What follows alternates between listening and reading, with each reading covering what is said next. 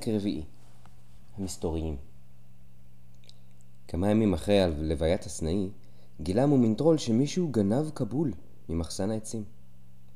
מחוץ לדלת נראו עק... עקבות רחבות בשלג, כאילו מישהו גרר אחריו שקים. לא ייתכן שזו מאיה קטנה, חשב מומינטרול. היא קטנה מדי.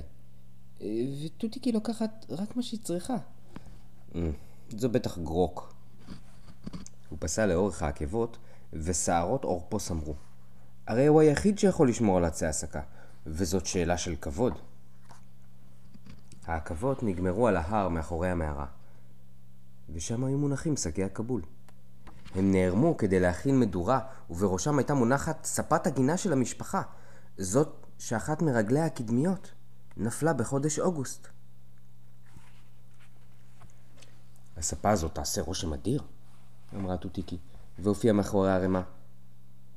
ישנה ויבשה כמו עצם. בטוח, אמר מומינטרול. היא עוברת בירושה אצלנו במשפחה כבר המון זמן. אפשר היה לתקן אותה. או לבנות חדשה, אמרה טוטיקי. רוצה לשמוע את השיר על טוטיקי שהבעירה מדורת חורף גדולה? בהחלט, אמר מומינטרול באדיבות. ואז התחילה טוטיקי לצעוד במעגלים, רומסת את השלג ושרה. הנה באים האילמים בודדים ערמומיים, הם שקטים ופיריים, מכים בתופים, האש מתפצחת, לבנה כמו זפת רותחת. מתנפנפים הזנבות כריקוד חרבות, מכים בתופים, בהרים, בחופים, בלילה שחור להבה מתלקחת. נמאס לי הלילה השחור שלכם, קרא מומין טרול. לא, אני לא רוצה לשמוע את הפזמון, אני כופה מקור, אני בודד, אני רוצה שהשמש תחזור. אבל בדיוק בגלל זה אנחנו מדליקים הערב את מדורת החורף הגדולה, אמרה טוטיקי. מחר תקבל בחזרה את השמש שלך. הש... השמש שלי, חזר אחריה מומין טרול בקול רועד. טוטיקי הנהנה וגרדה את חוטמה. מומין טרול שתק שעה ארוכה, ולבסוף אמר בהיסוס: את חושבת שהיא תשים לב אם ספת הגינה שם או לא? עכשיו תקשיב לי, אמרה טוטיקי בתקיפות. המדורה הזו עתיקה באלפי שנים מספת הגינה שלך. עליך להיות גאה שהיא זוכה להשתתף בה. מומינטרול לא אמר עוד דבר. נצטרך להסביר את זה למשפחה, הוא חשב. ואולי עם סופות האביב יסחפו לחוף עצים וספות חדשות.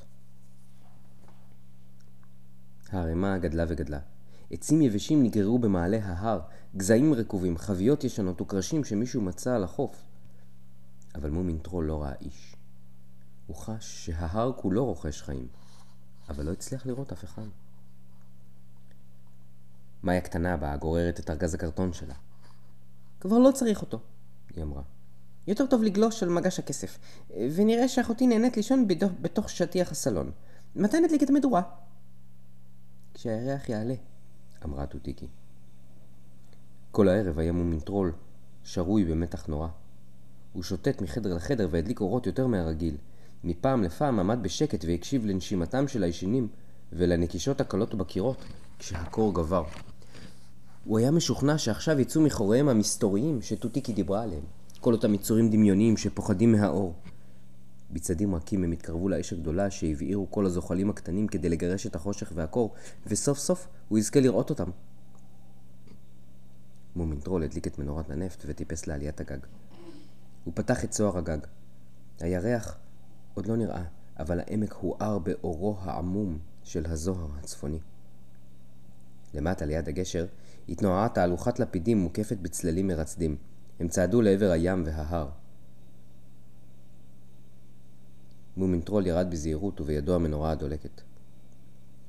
הגינה והיער היו מלאים בלחישות ובאורות מעורפלים, וכל העקבות הובילו אל ההר. כשהגיע מומינטרול אל החוף, עמד הירח מעל הקרח, כחול וחיוור כגיר ומרוחק נורא. דמות התנועעה לצידו של מומינטרול, והוא השפיל את מבטו לתוך עיניה הזועפות והקורנות של מאיה קטנה. עכשיו תשתולל פה שרפה! היא אמרה וצחקה. אנחנו עוד נחרוך את הירח! הם הביטו יחדיו לעבר ההר, וראו להבה צהובה מתפרצת. טוטיקי הציתה את המדורה. הלהבות עטפו מיד את ערימת העצים. מלמטה עד למעלה. המדורה שאגה כמו אריה והטילה את בבואתה הישר על הקרח השחור. ניגון קטן ובודד חלף על פני מומינטרול בחטף. החטף הבלתי נראה הוא שמיהר לטקס החורף, אם כי באיחור. על ראש ההר התנועות צללים קטנים וגדולים בדילוגים חגיגיים סביב האש, ואז החלו הזנבות להכות בתופים. זה הסוף של ספת הגינה שלך, אמרה מאיה קטנה. בשביל מה בכלל צריך ספות? שאל מומינטרול בקוצר רוח. הוא טיפץ, הוא טיפס בצעדים כושלים במעלה ההר הקפוא שנצץ באור הלהבות. השלג נמס בחום, ומים חמים זלגו על כפותיו. השמש חוזרת, חשב מומינטרול בהתרגשות. סוף לחושך ולבדידות. אפשר יהיה לשבת על המרפסת בשמש ולחמם את הגב. הוא הגיע לפסגת ההר. סמוך למדורה שרר חום עז. החדף הבלתי נראה החל לנגן, מנהיגה, החל לנגן מנגינה חדשה, פראית יותר, אבל הצללים המרקדים התרחקו, והתופים הדהדו מעברה האחר של האש. למה הם הולכים מכאן? שאל מומינטרול. טוטיקי הביטה בו בעיניה הכחולות השלוות, אבל הוא לא היה בטוח שהיא באמת רואה אותו. היא הביטה לתוך עולם החורף הפרטי שלה, שהתנהל שנה אחר שנה לפי חוקיו המוזרים, בעוד הוא ישן בבית מומין החמים. איפה היצור שגר בארון בביתן הרחצה? שאל מומינטרול. מה אמרת? שאלה טוטיקי בפיזור הדעת. אני רוצה לפגוש את היצור שגר בארון! חזר מומינטרול ואמר. אה, אסור לו לצאת, אמרה טוטיקי. אף פעם לא יודעים מה אחד כזה עלול לעשות. המוני דמויות קטנות בעלות רגליים ארוכות חלפו כמו עננת עשן על פני הקרח. יצור כסוף קרניים חלף על פני מומינטרול, רומס את השלג בדרכו, ומעל האש התרומם משהו שחור, פרס כנפיו הגדולות והתעופף צפונה, אבל הכל קרה מהר מדי, ומומינטרול לא הספיק לערוך איתם היכרות. טוטיקי היקרה, התחנן ומשך בסוודר שלה, והיא אמרה בחביבות, הנה זה שגר מתחת לכיור. זה היה בעל חיים די קטן, בעל גבות עבותות, שישב לבדו ובהה באש. מומינטרול התיישב לידו ואמר, אני מקווה שהקרקרים לא היו ישנים מדי. בעל החיים הביט בו, אבל לא השיב. הגבות שלך עבותות, עבותות להפליא, הוסיף מומינטרול בנימוס. והיצור עם הגבות השיב, סנדף אומו. מה אמרת? שאל מומינטרול המופתע. אדמאסה! אמרה החיה הקטנה בכעס. יש לו שפה משלו, ועכשיו הוא חושב שפגעת בו, הסבירה טוטיקי. אבל בכלל לא התכוונתי לפגוע בו, אמר מומינטרול בבהלה.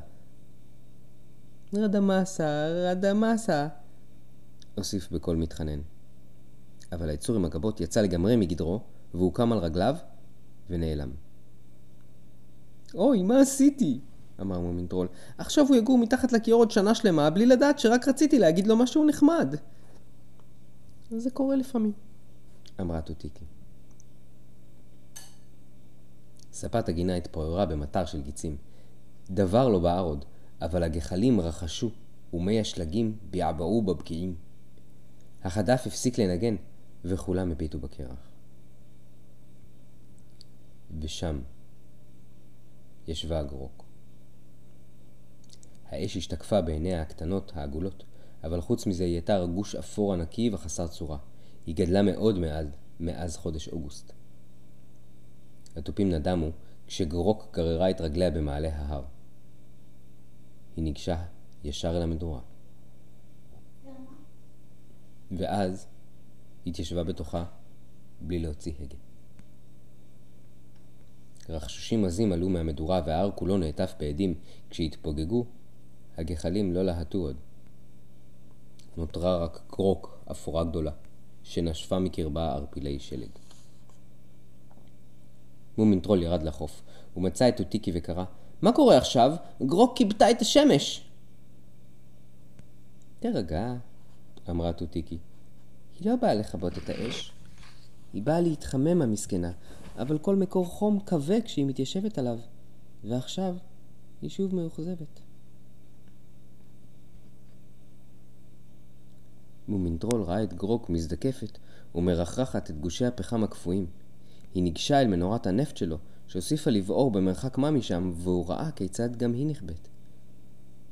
זמן מה עמדה גרוק במקום, ההר היה שומם, וכולם הסתלקו משם.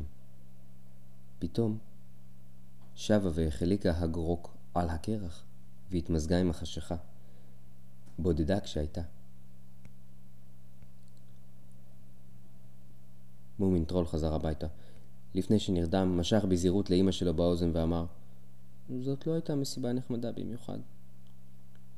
אוי, חבל, יקירי, מלמלה אמא בשנתה. אבל אולי בפעם הבאה. ואילו מתחת לכיור, ישב היצור בעל הגבות העבותות ורטן לעצמו.